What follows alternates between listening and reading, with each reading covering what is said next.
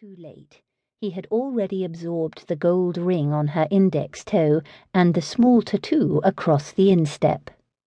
It's just decorative, said Ali, anticipating his next question, like wallpaper.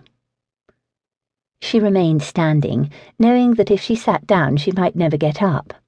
The urge to unburden herself might prove irresistible, and then she would write herself out of her role in this drama Besides, she was due to meet Felix Naylor in less than two hours for what he described as a preliminary chat, and he had given her firm instructions to talk to no one but him because no one else could be trusted.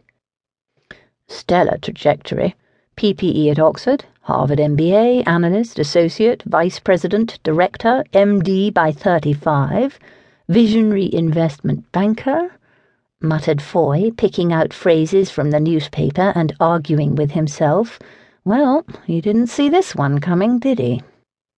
Ali ignored him. So when did you?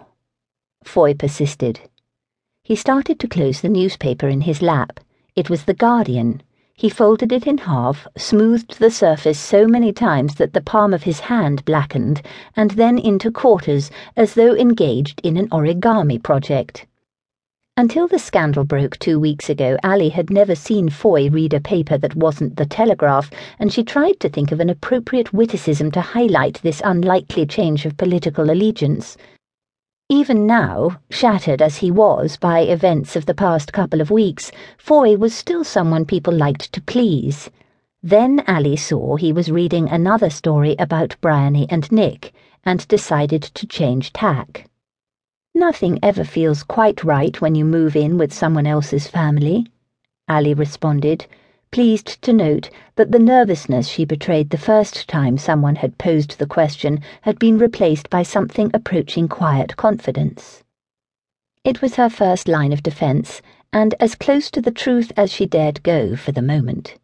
She half turned toward Foy and began rattling off a few carefully inconsequential examples that best illustrated her outsider status at 97 Holland Park Crescent, hoping it would distract him from what was surely another blistering piece about his daughter and son in law.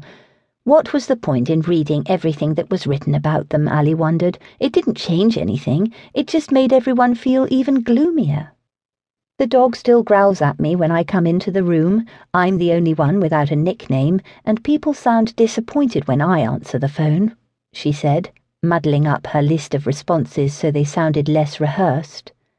Over the past couple of weeks, she had discovered that the most persistent inquisitor, even Bryony's younger sister Hester, was generally satisfied by a variation on this response.